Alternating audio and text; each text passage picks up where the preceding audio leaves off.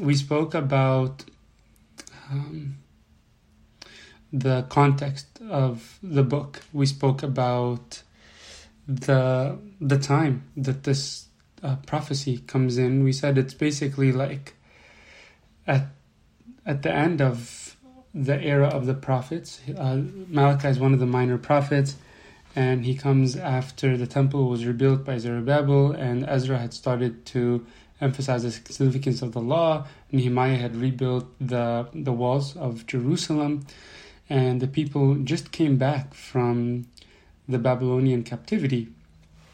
So, after all of that, you expect that they were, um, you know, glad to be back and uh, to be grateful for God's salvation, His deliverance. But um, Malachi uh, realizes that everything is a mess. You know, they're no better off than they were during uh, the period of captivity when God was chastising them. As a matter of fact, they're even worse. There's a lot of hypocrisy that He's criticizing. Okay. So, with that being said, we're going to pick up with Malachi chapter 1, verse 6. Okay, so Malachi 1, verse 6, and we will go until verse 8. All right. Name of the Father, Son, Holy Spirit, one God. Amen.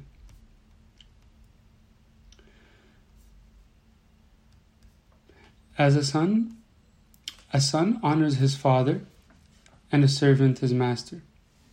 If then I'm a father, where's my honor?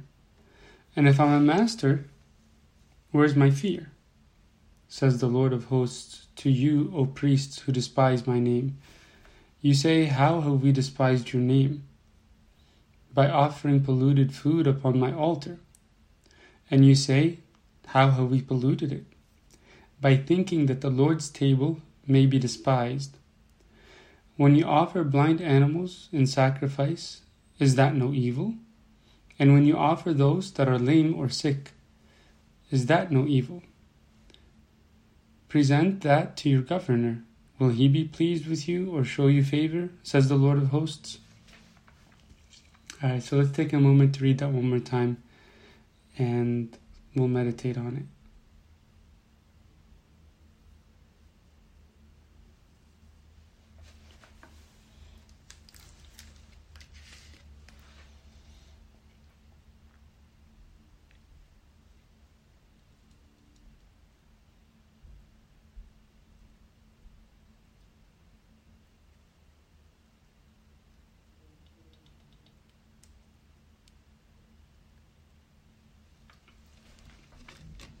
All right.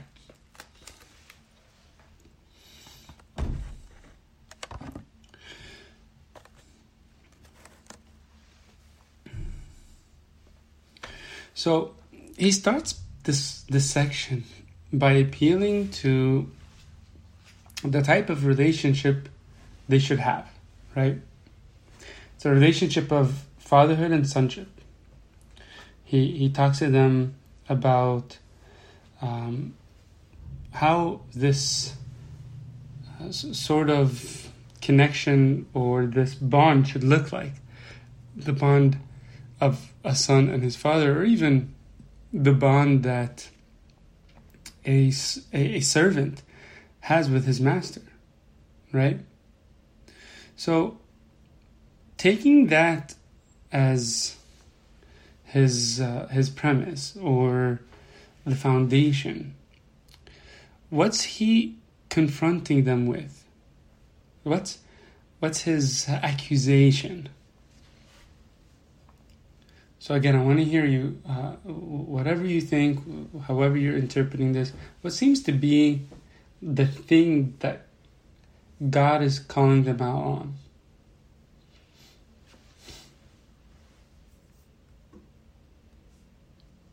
They're saying one thing and doing another. What's that? So they're saying one thing and they're doing another. They're saying one thing and they're doing another. So like there's this sense of hypocrisy, right? Now what is what is that specific hypocritical thing that he's he's pointing to like saying one thing and doing another. What is that thing that they're being hypocritical with? What's he pointing to exactly? The sacrifice that they're making. So they're not offering him. They're not offering God a uh, you know a pure sacrifice that's not blemished. Right? It's either it's blind or it's lame or sick or what have you. Exactly.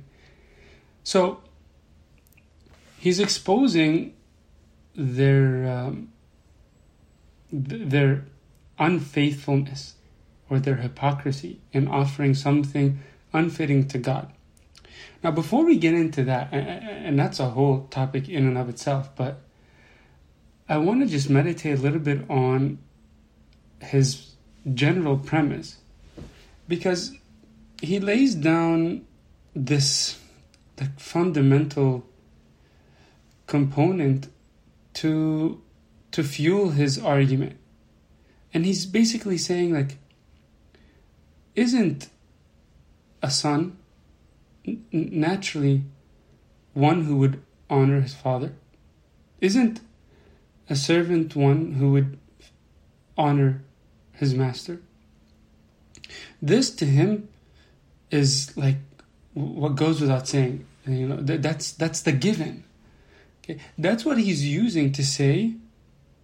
What follows should also be what a norm. It should be a given. It should be like a natural reality. Right? Just as a son would naturally honor his father. Okay? Or just as a servant would honor his master. And then he asks a very simple question. If that's the case, if that's the natural order, he says, What? Where is my, where's my what? Where's my fear? Okay? And that's basically like the platform that he's setting to call them out on their hypocrisy. Right? He's saying, Where's my fear? Where's my honor? Right? If I'm a father, where's my honor? If I'm a master, where's my fear? And we would all agree that God is a father to us, God is our master, and so much more than that. Okay? And, and if that's the case, we have to answer this question. You and I have to answer God when He says, Where is my honor? Where is my fear? So let's answer this right now. Okay. Where is it? What what does it look like? How should it be practically expressed? Whether we're doing it or not, let's at least identify what God is looking for when He says, Where's my honor? Where's my fear? What does it look like? What is this honor? What is this fear?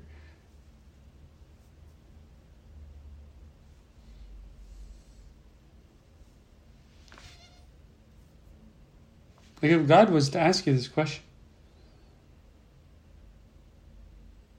how would you respond? He's to say, Where's my honor? Where's my fear? Like, what would you give him? What would you do? What would you not do? I wouldn't be able to respond, but responding to you, I would say that it's like obeying the commandments. Obeying the commandments. Okay. Why do you say that? That I, I, I agree hundred percent, but elaborate on why you you would say obeying the commandments. Um, because I mean, Christ Himself said, "If you love me, uh, you know, obey my commandments," and I, I think Saint John expresses that as well. Okay, very good. So you you take that as obedience in relation to our love for God, an expression of uh, our our intimacy, loyalty, and our our faithfulness to God.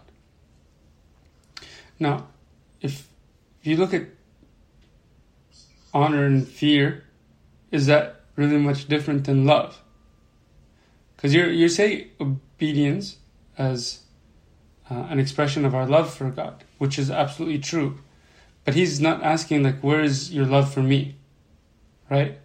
Although you could say uh, our obedience to God is an expression of our honor and our fear for God.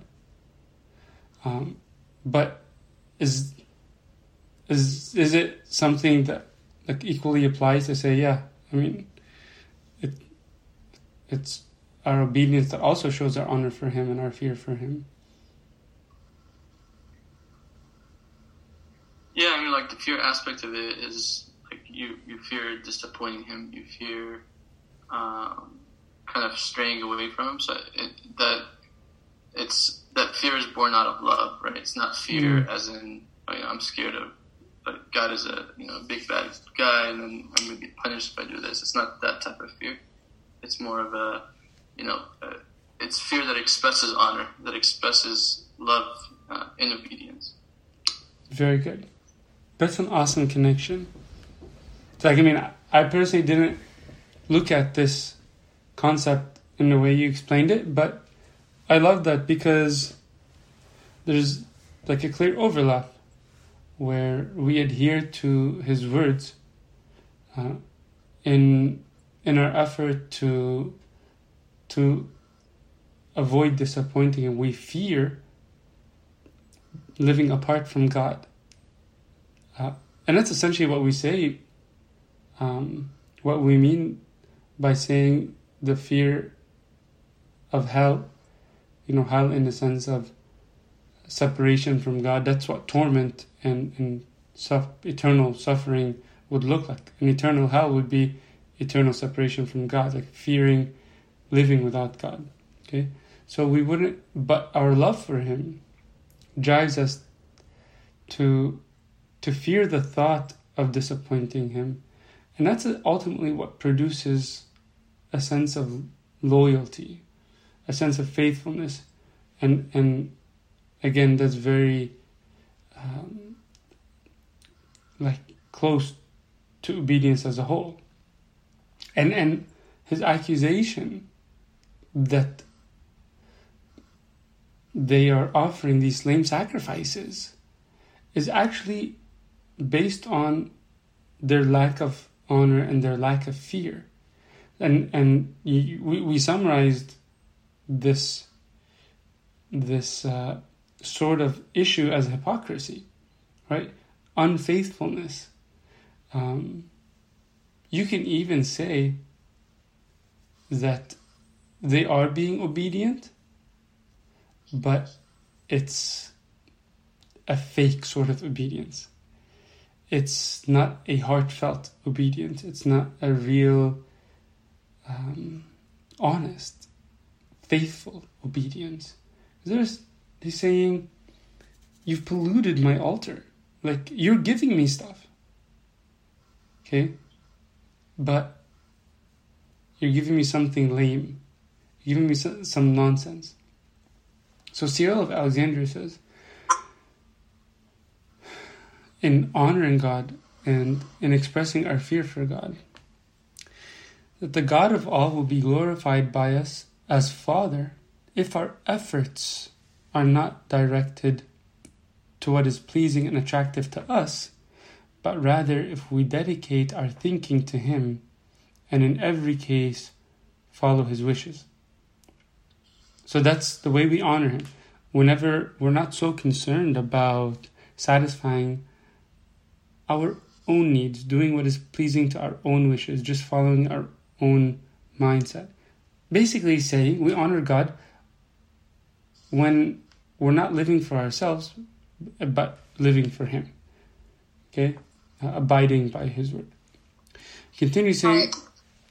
Go ahead, Sandra. Sorry, I, I had yeah. a, a, little break there in my connection, so I don't know if you uh, mentioned this while I was out briefly, but um, while I do agree with Jack and with you in that there is a definite overlap, and there there can be and there should be between the fear and the honor and the love. Um, I see love, the difference being with love, there's more loyalty, whereas with fear and with honor, there is more discipline and it takes work and it isn't lazy. Um, yeah, like I, I don't I don't Yeah. see them all being the same thing. Yeah, you're you're right. We can't say they're synonymous in the sense of they're like interchangeable words, right? Um, you can't say that they, they they they function in the same way. Although you see that they both work together, okay, and in a sense, the fathers say one builds the other. And I'm so glad that you mentioned discipline, like a very critical word, because the fathers say, in, in agreement with the scriptures, that the fear of the Lord is the beginning of wisdom, right? Fear is the beginning. And in the wisdom of Sirach, so that's in Proverbs and throughout other parts of the Christian. In the wisdom of Sirach, he says, it is the beginning of love. The fear of the Lord is the beginning of love.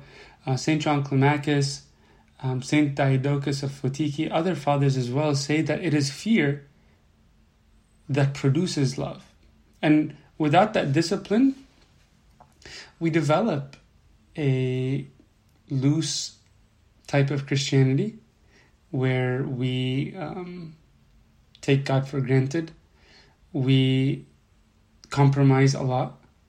Um, we have n- no sense of, um, of of discipline, and and that's why you'll even see children first learn, um, like little little kids like whenever they're gonna step out of line, like like mom and dad come in, and whenever they're young, they might not like love their their parents whenever they're one or two, but they they, know that there are rules in the house.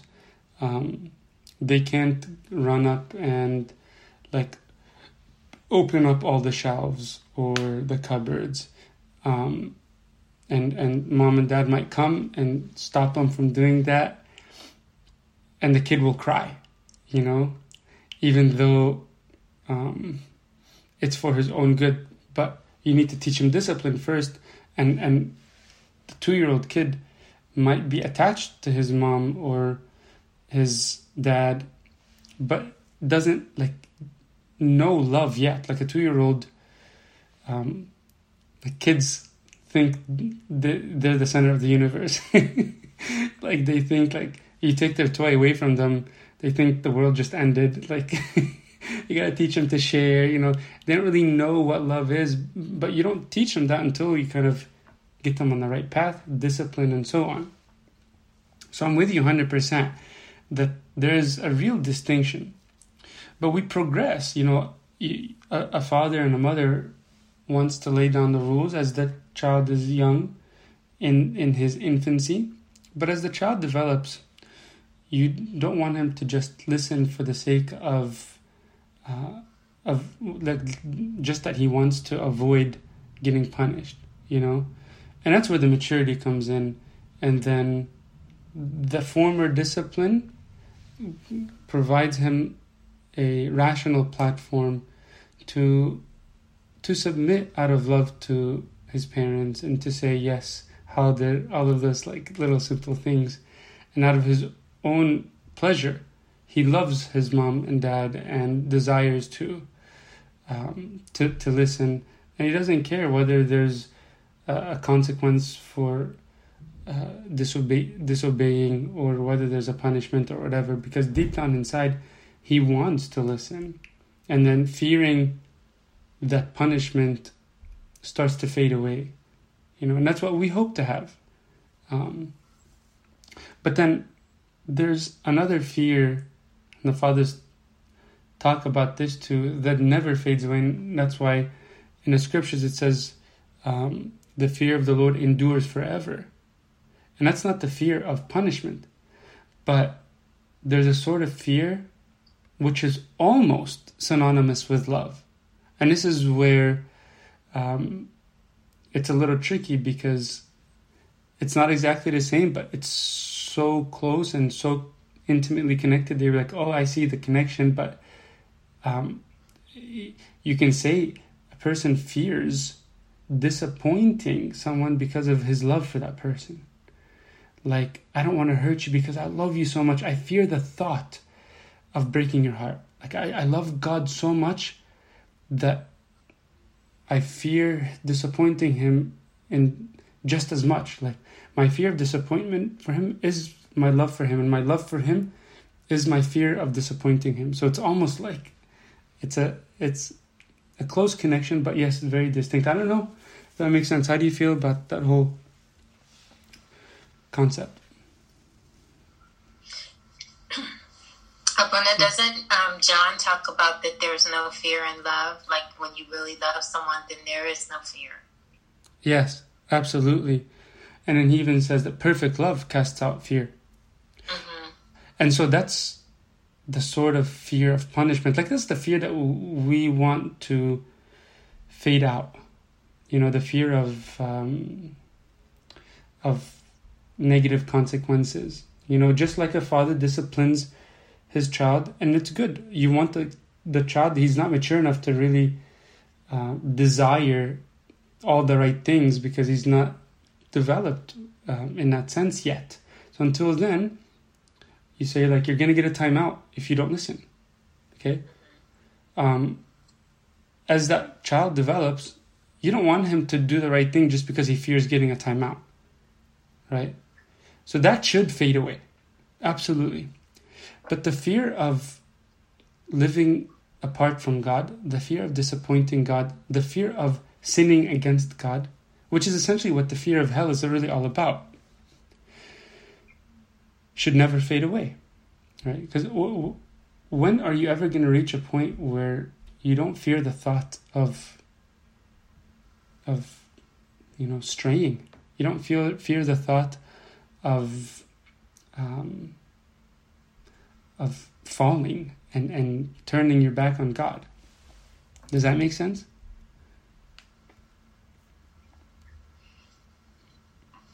maybe you know tell me what you think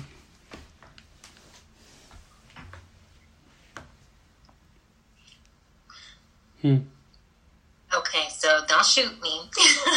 no, but go for it. I I personally don't like to live my life that way. I don't want to be afraid of God. Like when I was younger, I used to be afraid of everything. You know, I was involved in a ministry that was like, okay, you can lose your salvation if you do this, this, and this. And every day I was worried that I was going to go to hell. And I didn't find that to be a, um, I didn't find that to be a very, um, fulfilling way to live my life, I personally decided that I want to do what's right, not because I'm afraid of God, but because I love Him. And because I love Him, I don't want to stray. And I know whenever I do stray and the Holy Spirit convicts me, then, you know, I want to correct it right away. Not that I'm perfect by any means, but I personally don't want to live. I don't, I don't want my sons to love me because they're afraid of me. I want them to love me just because. And. I want to do what God wants me to do just because. Yeah. If that makes yeah. sense. Like all this like fear based religion for me, it's it's not um, genuine. Uh, absolutely. Because, you're, because you're afraid, what's the point? Absolutely, and and so I, I think you spoke about two different types of fear in in what you said, in the sense of living in fear of God, uh, like as if you're you're afraid of Him, you're scared yeah. of Him. Uh, I don't think that should ever be the case for for a Christian that's beyond his infancy. We say that that's at the beginning. Whenever we just need to get disciplined, whenever we need to, you know, like a child, and we have spiritual infancy. You know, mm-hmm. we have our own spiritual growth. Somebody may look like a man, but in spirit, it, it still need to initiate the spiritual walk. And at the beginning, he needs to just walk in line. You know, just you're not totally in love with God yet. So what you need to do is is, is recognize that He's your creator. Recognize that He's a consuming fire. Recognize that you can't just take His mercy for granted, and that that sets you on the right path, keeps you within the flock until you grow, you realize the love and the compassion of the shepherd, you have a real relationship, and that sort of fear just fades away. But you don't really stay in the flock when you're immature unless you have something to prevent you from stepping out of line, right? Because your love isn't there yet. You're still a child. You don't know love yet, okay? And so that should always fade away as you grow, okay? But if you think of like a marriage, like I fear the thought of offending Marina because I love her, you know? I fear disappointing her. Like the thought like breaks my heart if I do something wrong like like I'm scared of breaking her heart. You know? And that's not like a crippling emotion. That's not like, oh, I'm scared that she's gonna yell at me. Like she's the kindest woman I know. She's not gonna do anything if I upset her, but I love her so much that I fear offending her. You know? And I think that's the sort of fear that is so healthy and it's almost synonymous with love. Right? And it's even sometimes hard to distinguish between the two. Right? It, it's literally saying, I don't want to offend them. That right there is the fear of the Lord in the mature sense. You saying, I don't fear, uh, you saying, I don't want to offend God, and and I hate the thought of um, turning my back on Him. I know I'm weak. I know that I'm not perfect, and there are chances that I can fall, and I I, I would hate to disappoint Him. That means you have the fear of the Lord, right? But if you think, oh, God is love, He's merciful, if I fall, no big deal, He knows how weak I am, you know, that's now you're crossing the line because you have this sort of um, um, fanatical love. It's not really grounded in something real, it's not grounded in your fear of disappointing Him. You take Him for granted.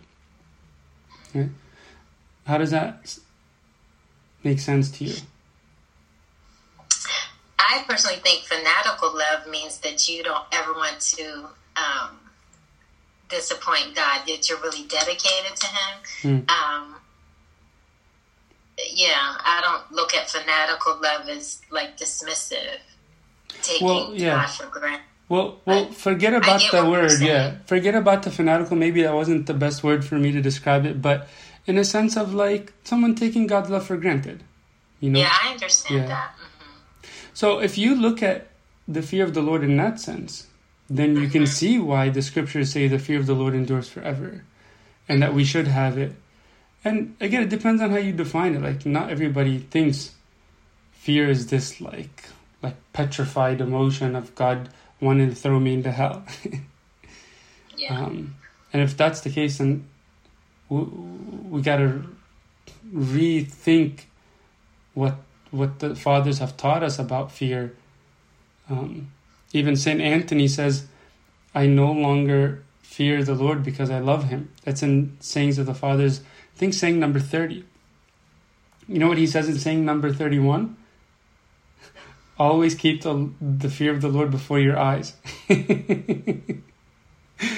it's like, like, dude, didn't you just say that you no longer fear God? But he's speaking of the fear of like you know, I no longer fear of fear God as if He's a tyrant, but mm-hmm. but always fear the thought of disappointing Him because of your love for Him.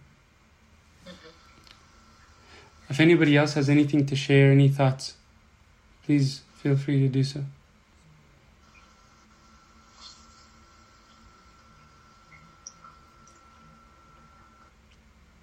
All right. So he continues to say, um, just in the second half of that quote, even though I think we did a wonderful job discussing it, but he says, We shall fear him as Lord if we check our inclination to depravity by the fear of offending him and ponder the charge made at the divine tribunal. Okay? So almost just echoes exactly what we were saying that we check our inclination to depravity by offend by by the fear of offending him. Okay. All right. So if we go to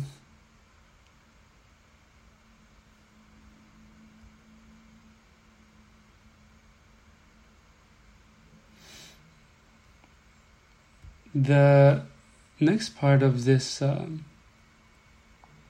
of this little section okay i'm gonna just jump back to the text okay now let's get into the actual offering that's made here okay we discussed what it means to honor god and to fear god and his accusation against his people that they don't have any honor or fear for god he continues to give them the proof of their lack of honor and their lack of fear. And he says that um, you have despised my name. And we're going to see this sort of dialogue or this sort of format throughout the scriptures, or more specifically, this this book, in in a beautiful way, where there's this dialogue. Right? God confronts them. He says, You've despised my name. And he even goes to reference their rebuttal on their behalf. Like, that's how good God is. Like, He knows exactly what you're thinking, and He knows how you're going to respond whenever He comes and confronts you. He says, Abuna Joe, you've been lazy. And then he knows Abuna Joe is going to respond, Well, how have I been lazy? You know, Abuna Joe, you do not have the fear of the Lord. And he's going to say, Abuna Joe, I know you're going to respond, How do I not have the fear of the Lord? Or, you know, puts in, just insert your name. I know that you are despising my name, or you're polluting my table, or my altar, or whatever it is.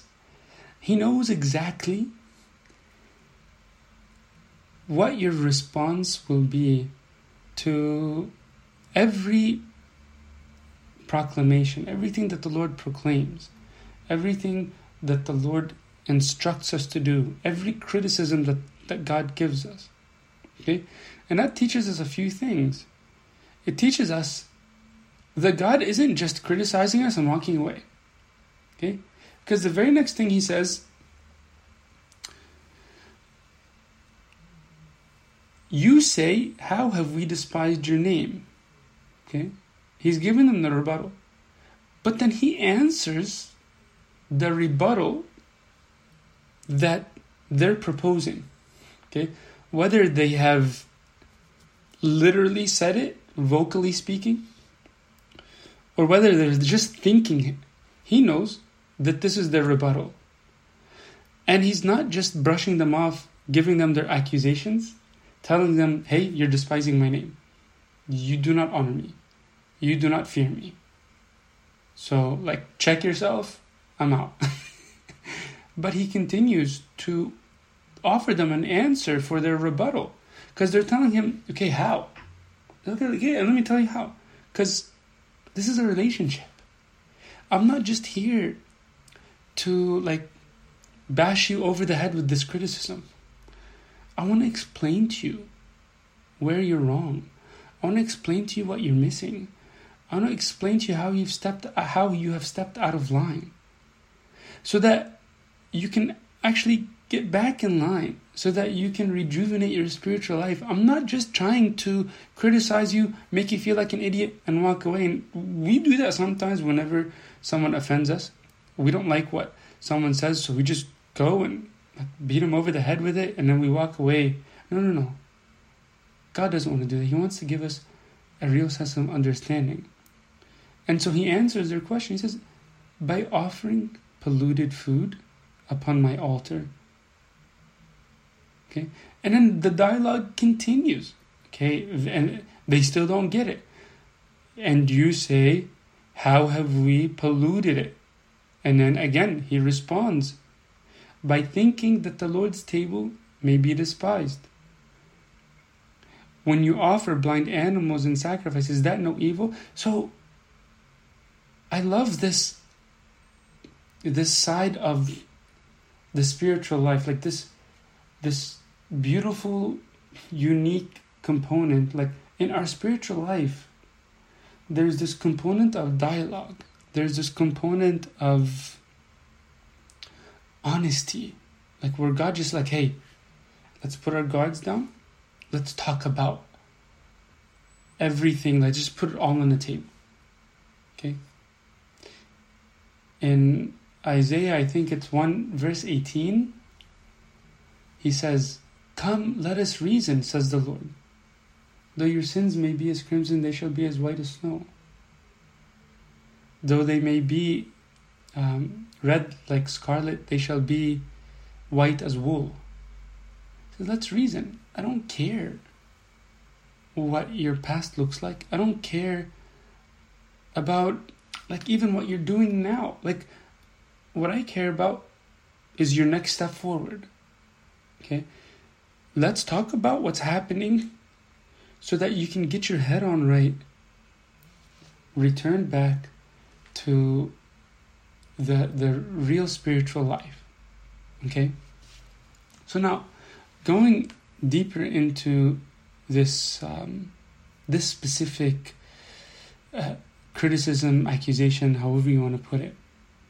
Okay? When he says that you're not giving me faithful sacrifices. Okay? It almost points back to what was missing from their honor and their fear. Because the very next um, topic, or, or you can even call it the proof for his accusation that they lack honor and fear is that he says they are not giving him whole offerings. Okay? So, in a sense, he's exposing their unfaithfulness. And that's what points to their lack of honor and their lack of fear more than anything else. Okay? So, what is he directing them to do? Is to look at the way they are living for God, the way they are sacrificing to God. And it all comes down to their offering. Okay? If we just give to God what we're supposed to give, it does not mean we honor Him and fear Him. It does not mean that we're on the right path. It doesn't mean we can just sit back and say, I have not despised His name, I, I, I did my whole checklist one, two, three. That's not what it's all about. It's about like the quality of our offering, like our heart behind it. St. Isaac the Syrian says, if you are to give any sort of charity, let the cheerfulness of your face precede the gift. And by that, you will provide healing for the person that you are serving. You know, I, I didn't quote it word for word, but in essence, he's he's telling us that the spirit behind the sacrifice is really what matters. Okay, so this is a good place for us to reflect on the type of offerings we give God. Like, even something as simple as coming to God in prayer are we always just seeking to take and take and take and take?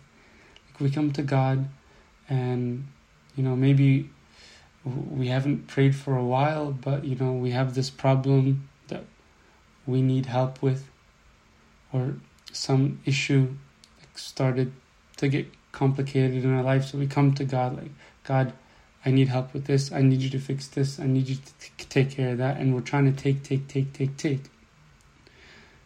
And so we might think that we are offering God our time, our prayer, that we're even offering Him our loyalty and we're offering Him a heart that is dependent on Him because we say, like, I depend on God to fix my problems. But in reality, are we really giving anything? And, and that's not to say we can't ask. Actually, the scripture commands us to ask, to seek help, uh, St. Paul says, um, let you, um, be anxious for nothing, but in all things let your prayers and supplications be made known to God with thanksgiving. And if we really apply that, we see coming to God is not an option but an obligation. That we come to Him with our requests, like prayer requests. I need help with this. I need so that's fine. But that doesn't take away from the need of the heart to offer itself.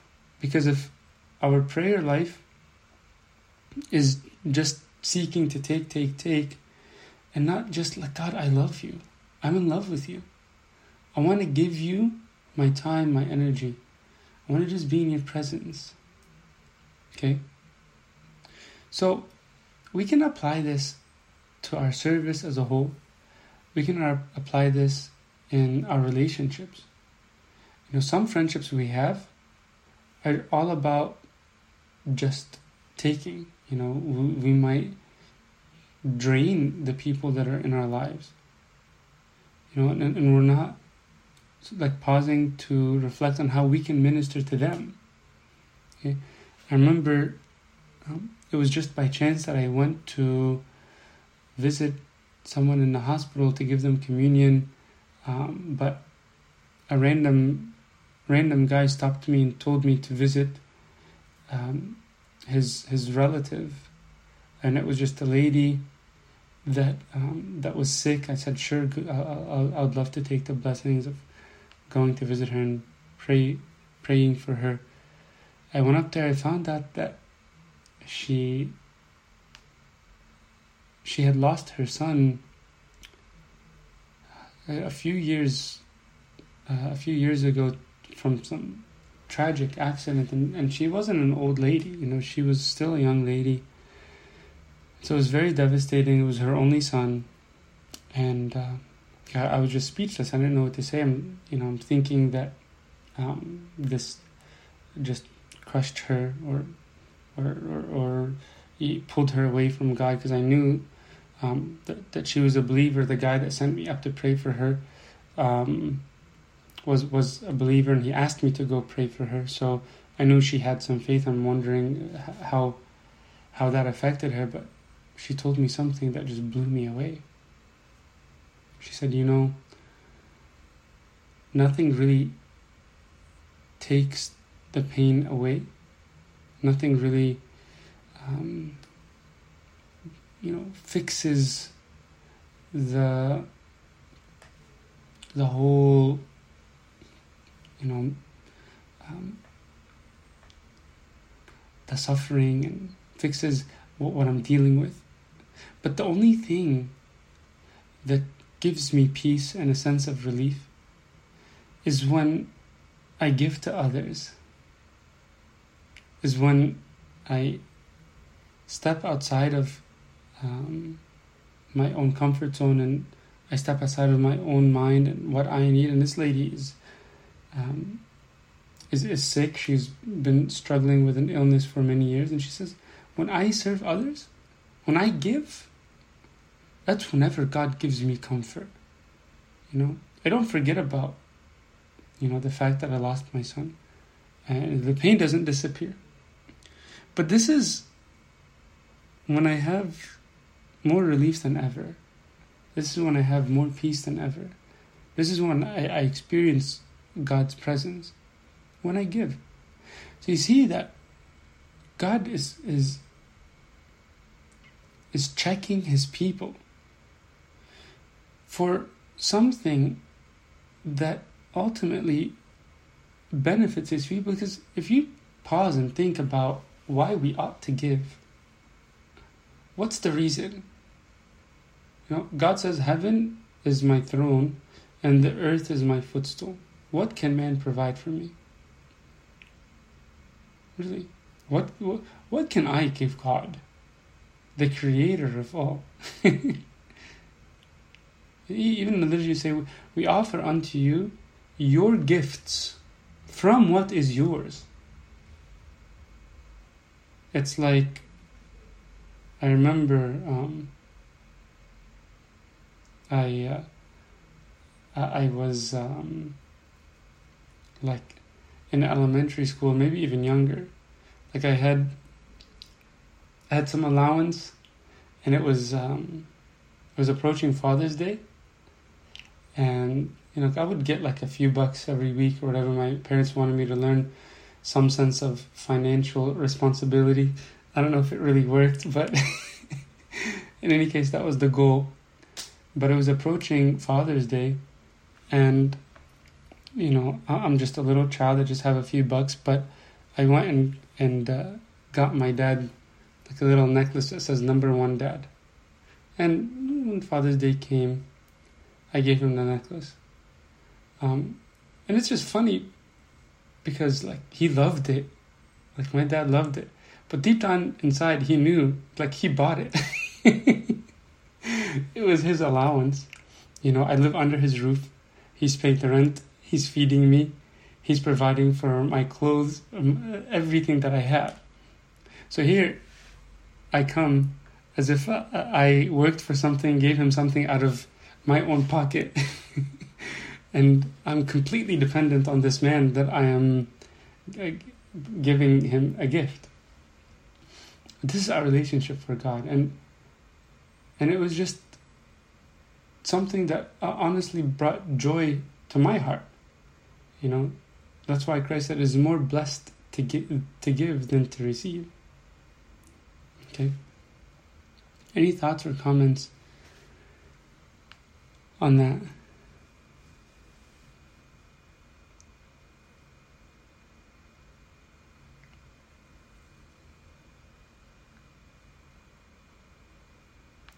All right. So let's continue with the next section.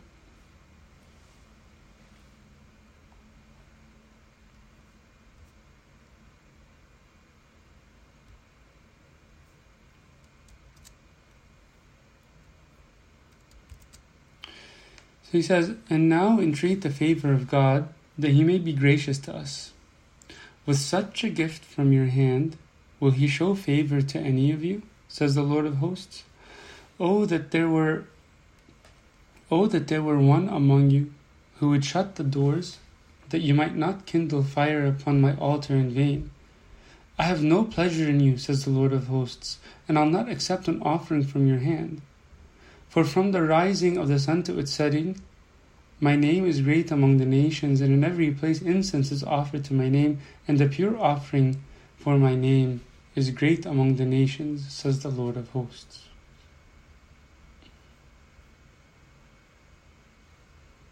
Alright, take a moment to read that one more time.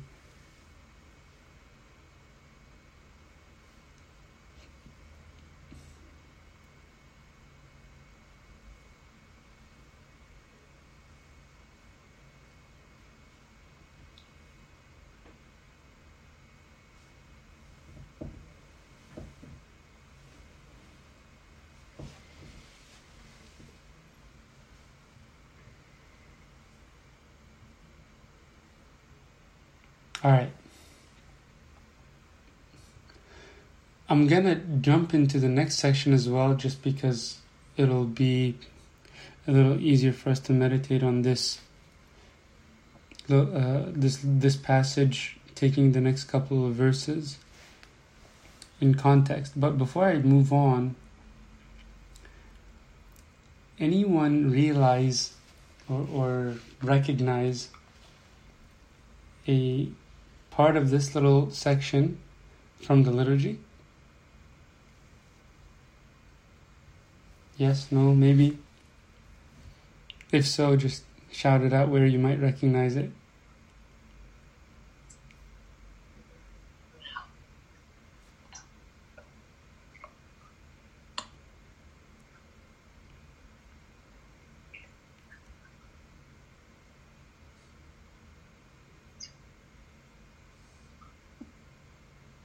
No. so at the very end of this little section, where he says, From the risings of the sun to its settings. Yes.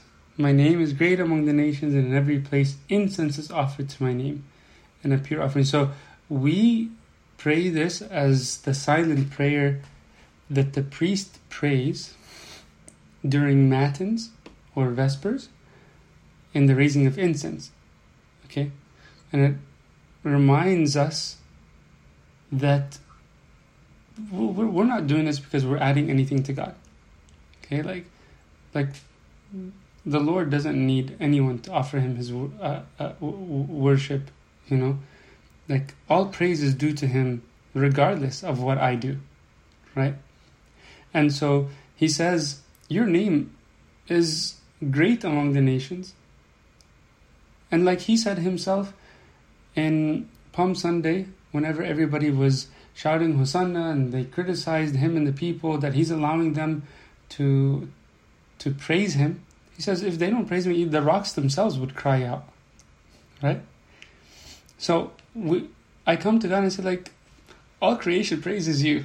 Like, whether I praise you or not, it's not going to add anything to you. I'm just participating in that which is naturally due to you. Okay? Now, we continue this in the next little section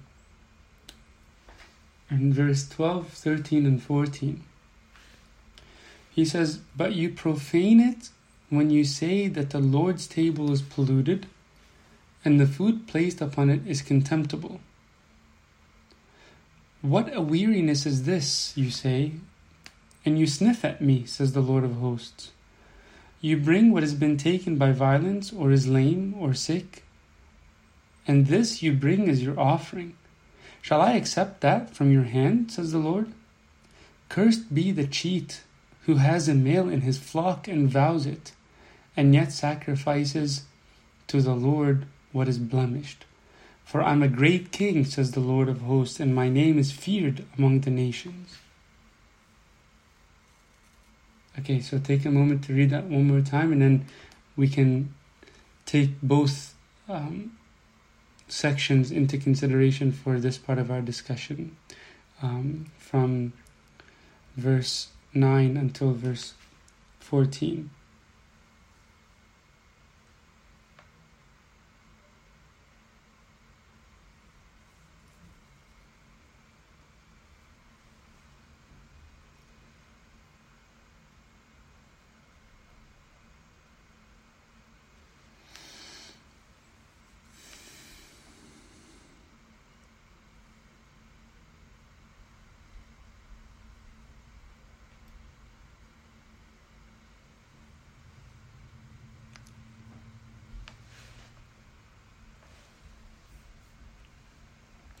All right, so what can we take from these few verses? I know you can see quite a bit of overlap from what we spoke about um, in, in the last little section as well. But in general, what's what's he saying here?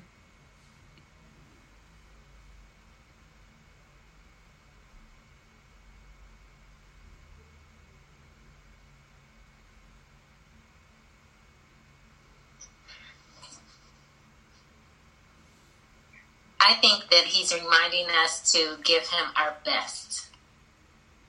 Very good. Yes. Very good. And that's the heart of the criticism. Mm-hmm. It's this sort of like lukewarmness. Say, ah, this is good enough. You know? Mm-hmm. And it's hypocritical because they're like, he's basically telling who are you fooling? Mm-hmm. Right? And again, they're taking his love for granted. They're taking his mercy for granted. And then at the very end of this little section, he's appealing to their lack of fear. Right? He says, All of this and all of this, for I'm a great king, says the Lord of hosts, and my name is feared among the nations. Yeah, thank you, Lord. Amen. And, and here you are taking my love and mercy for granted, offering me all this nonsense. And I think we got to take this to heart. And, and we speak about God's love, His mercy, His forgiveness, His unconditional love all the time.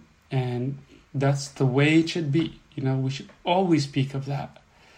But we never speak of all that good stuff apart from our due diligence, apart from what is required of our role, you know, for us to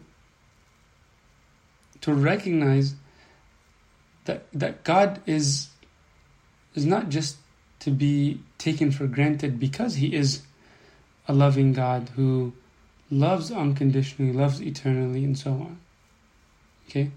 And this is unfortunately a, an issue that we see in a lot of uh, Protestant circles, a lot of Western Christianity, where there's this like loose Christianity, like yeah, God is good, and and and then we're just living like it's nonchalant and offering our scraps, whether it's money and tithing, and He's going to get to that.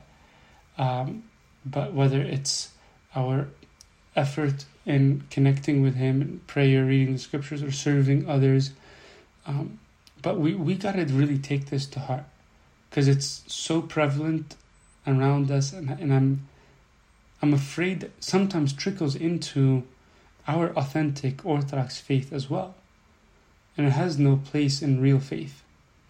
It has no place. This sort of lukewarmness and hypocrisy has no place in the faith of a Christian, in the, in the place of a Christian's heart. Okay.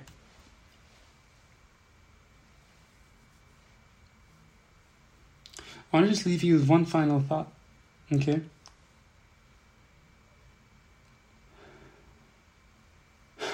When God is criticizing their hypocrisy here, what what really like um, identifies like the core of their sins. Like he's using something here to to stress that hypocrisy. And it's not just because they're they're offering something blemished. Okay? It's not just saying like, okay, you have a blemished cattle or lamb or you have a sick sheep. Okay? Is that really what he's mad about? What is he saying 14?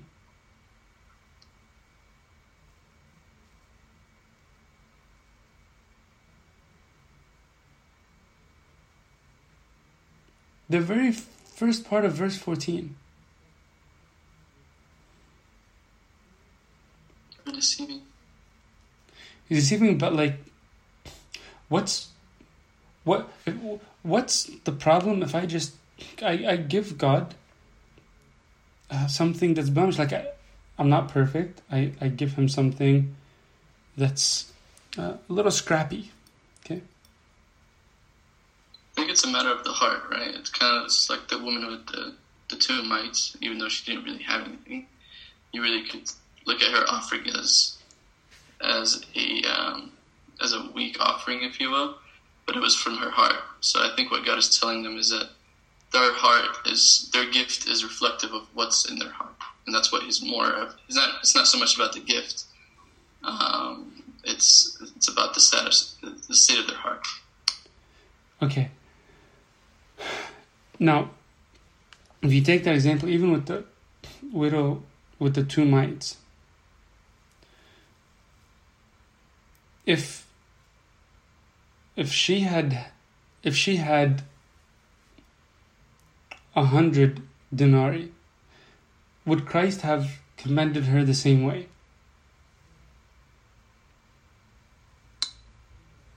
Um, it, I think it depends, but I think probably not because truly she gave all that she had. Like she trusted in him to provide. Perfect, perfect. So now if you take a look at what he's saying in verse 14, he says, Cursed is the cheat, like the cheater, who has a male in his flock and vows it. He says, God, I vowed I'm going to give you this male. I have something that's without blemish. I could have given you. If all you have is the two mites and you give that, you're going to hear the same words that God said about this saintly widow said about you as well. But what he's alluding to is like, it's not that I have a problem with you offering me your scraps. If all you have is scraps, you know what? Just give what you have and it's it's great. But you got to look at what you actually have. You see this right here is the core of how we should look at the way we offer whatever it is that we give God.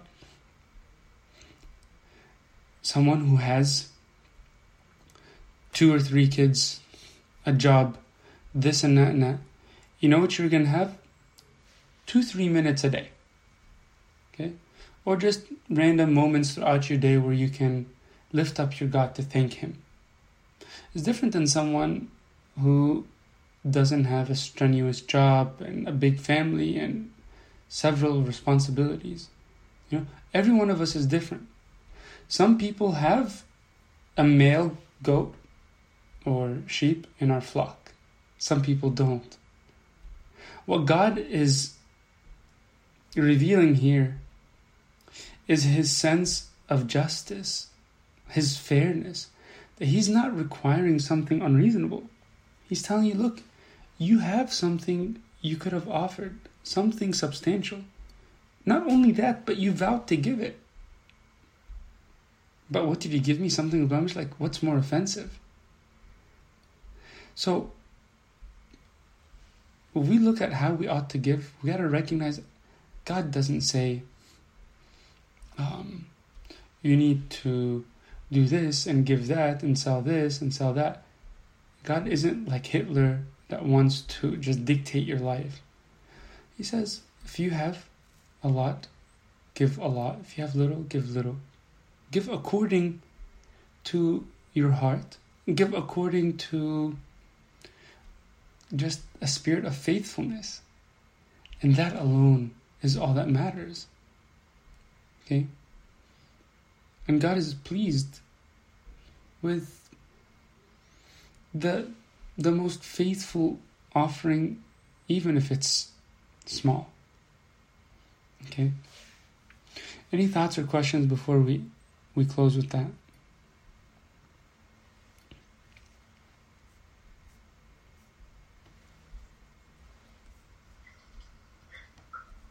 Abuna, I'm so excited mm. that you're doing this book.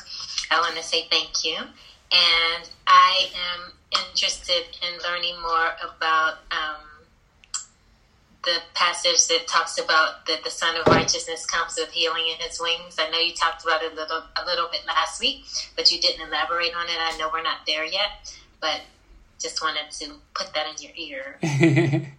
Absolutely, it's actually one of my favorite parts of the book. So I'm excited. I'm I'm really excited to get there too. It's the only place in the Old Testament that references uh, that title to God, uh, and and um, maybe even in entire scriptures. Even though in Luke there's a title that alludes to a, a similar quality when he when he calls him the the the the, the east or the the the rising star. Um, but it's a very um, beautiful title, and I'm excited to meditate on it and um, learn more about it as well. So, yeah, we'll definitely get there. Unfortunately, it's at the end, but that might even be better. Forces everyone to stick around. So, we'll definitely get there though, by God's grace. I'm glad everyone is joining. Let's keep keep this going. You know, it's easy to start and commit for for this hour on Tuesday nights, and uh, have that that fire rolling and, and burning. I shouldn't use the fire analogy in Southern California loosely right now. Definitely need to pray for what's going on. Uh, but in any case, we need to be fervent while uh, we have that spark right now, and and continue persevering until the end. Uh, it's it's a short book. It'll be a few more weeks, and um, we'll we'll cover a lot. But I, I don't want us to lose that steam as we're going from the start. So encourage everybody that you know to uh, attend, and um, uh, so that we could all benefit. Amen. Let's all bow our heads to pray. In the name of the Father, Son, and the Holy Spirit, one God, Amen. To the intercessions of Saint Mary, all your saints, hear O Lord, as we pray thankfully, our Father who art in heaven, hallowed be thy name. Thy kingdom come, thy will be done, on earth as it is in heaven. Give us this day our daily bread. Forgive us our trespasses, as we forgive those who trespass against us. Lead us not to temptation, but deliver us from evil. Through Christ Jesus our Lord, for thine the kingdom, the power, and the glory forever. Amen. Go in peace. The peace of the Lord be with you all. Amen.